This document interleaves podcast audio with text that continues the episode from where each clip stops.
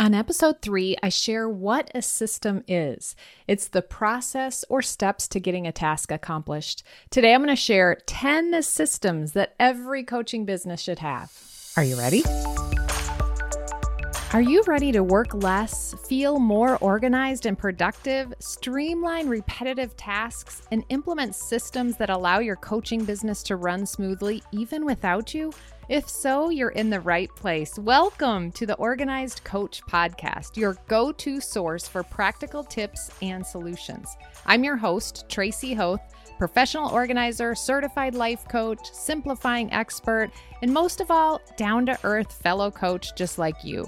No matter if you think you're missing the organizing gene, have ADHD, or just love anything organizing, I'm here to help you become an organized coach with a business that works for you. Pull up a seat and let's get started. I had a conversation recently with Nell Williams on her podcast, The Six Figure Coach. And one of the things that came up was how Nell wished she had started organizing and systemizing earlier in her business. And what she identified the problem as was her belief when she started her business. She didn't believe that her business and her offers were going to be successful. And because she didn't believe that, she didn't take actions as a coach who would have a thriving business. The question to ask yourself is how would I act if I knew my business was going to be successful? And one of the answers for her was to set up systems, processes to organize her business as if it was going to be successful. She would have started earlier. So if you knew your offers were going to sell out, if you knew you were going to hit 100K and then 500K in your business, what would you do now and how would you act now? She wished she would have had that belief. So she would have had set up systems and basic organization because now she's having to go back and do all that that. You can go listen to our conversation. It's episode 173 of the Six Figure Coach podcast with Nell Williams. Today, I want to share 10 systems or processes for you to put into place acting as if your business will be a success, acting as if your business is a success. These are the things you should focus on implementing. Now, we can all wing it, we can all struggle through and work more than we want, but the challenge is to start figuring out your process, making a process, documenting it, deciding what it is, and then continuing to make it more efficient. And eventually, you can hand that over to someone else if that's your goal. You can do it faster and easier. So let's get into the 10 things that I think every coaching business needs. Number one, I'm wondering what you think that it is, what you think I'm going to think it is.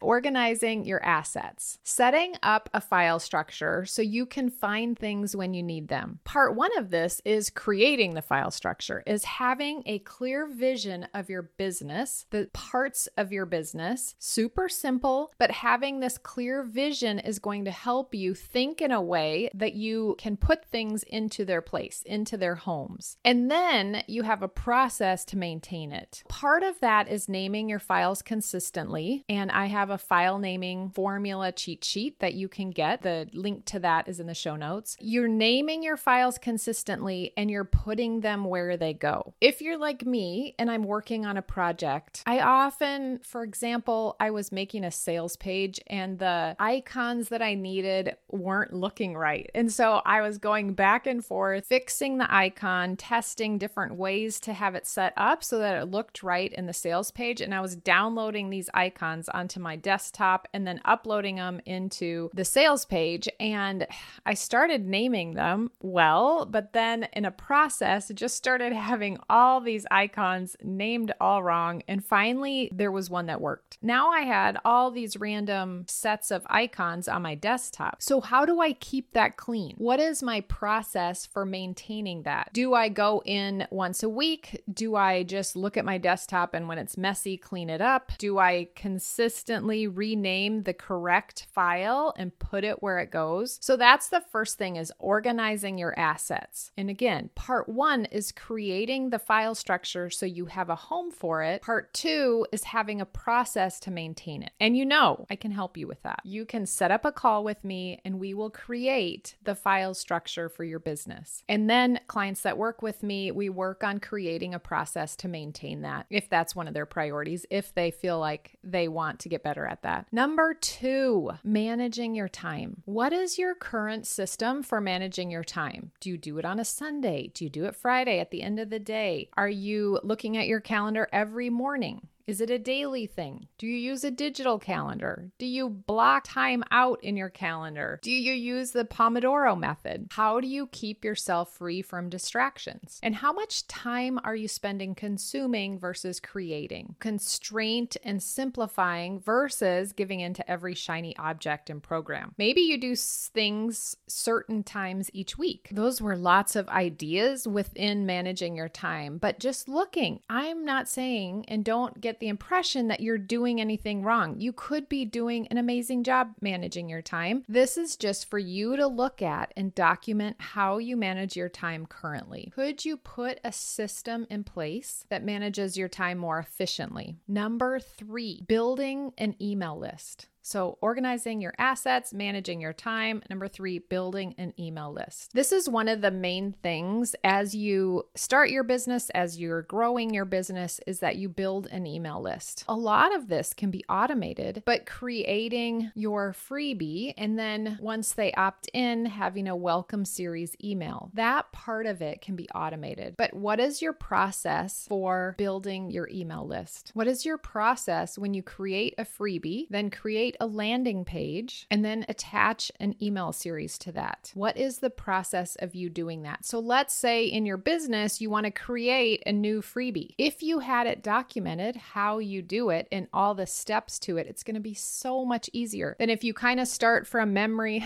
because usually you create a freebie and then you don't do it again for a little while. So then you probably forget. So next time you're creating a freebie, I want you to write down all the steps want you to write down the steps of creating that landing page and attaching a welcome series to it. You're going to have to create a form, document those steps so that you have a system in place as you build your email list. Number four, nurture your list. How do you currently provide value and results ahead of time to your list, to the people that have come into your world? Maybe it's a weekly email. So, what is your process for creating your weekly email? Do you have a spot blocked out on your calendar? What is the first thing you do? Do you have a template in your email? I just in- implemented this in my own email. I have a template now that I use. I pull it up. It's so amazing. It has the reminders, it has the where I put the photo, it has the text boxes all made? Do you have a template? How long does it take you? Maybe you also nurture clients, I don't know, in a Facebook group. How do you post in that Facebook group? Do you have a process in place for creating those posts, scheduling those posts, and hopping into the group and having conversations with the people in your group? So, nurturing your email list. What is your process for nurturing your email list, the people in your world? Number five, creating content. You probably are doing social posts, I'm guessing. What is your process for that? Do you plan out the month in advance? Do you put your ideas into a calendar? calendar? Do you put them into a program management system or do you use a Google Doc that has your ideas in there? Do you put the link to it? Do you add the graphic in there? How do you find it later? All those questions can be answered when you create a system for creating content. I am just getting this set up with my podcast. Since I have a new podcast, I have a new way to create content. I have a template for each episode. I pull the template up, I fill in the outline for this each episode, and then I track them in an episode catalog. What parts do I do versus my VA do? Having that all planned out, and as I go, I'm writing down what we currently do, and then I'm tweaking that and testing that each week, each month to make that system work more efficiently. Number six, evaluate and track your numbers. Ew.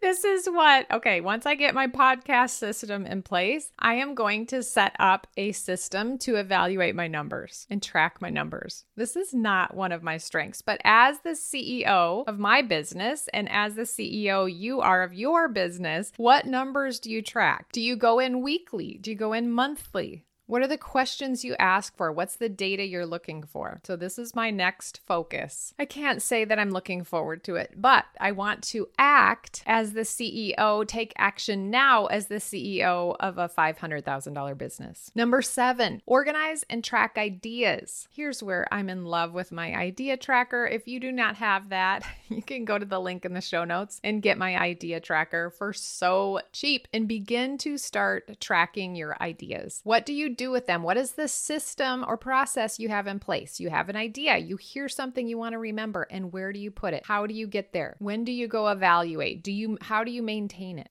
Number eight, making offers. How do you currently make offers? Do you sell every day? Do you do it in your stories? Is it in your social media posts? Do you sell in your emails? Do you go to networking events? What is your process for making offers? Number nine, onboarding a client. We want our clients to have the most amazing experience as they join our program. How do we automate it in a way that makes it simple for us and it makes it a great experience for them? Do we have a contract? Is it sent to them? Do we have an email series that they're sent? How do we schedule their sessions? How do we send them the payment link? So, onboarding a client, documenting your process for onboarding a client is number nine. And then number number 10, so now they're in your program. How do we track them? How do we give them the most amazing experience throughout your program? Do you send them notes? Do you keep notes? How do you follow up? Do you send them material? What if they reschedule? What happens? Can you tell at a glance how many sessions they have left? How do you get or keep things that they say that you want to respond to? Do you send them a birthday card? All of those things, for me personally, I keep track of them in my client tracker, which I'm about to make a client tracker for all of you so that you can use this system. I am loving it. I've used it for the last year or two. I've tried lots of different things before that. How do I keep track of my clients now? I use the client tracker. Let's do a quick review of the 10 processes or systems that you can implement in your coaching business. Number one, organizing your assets. Number two, managing your time.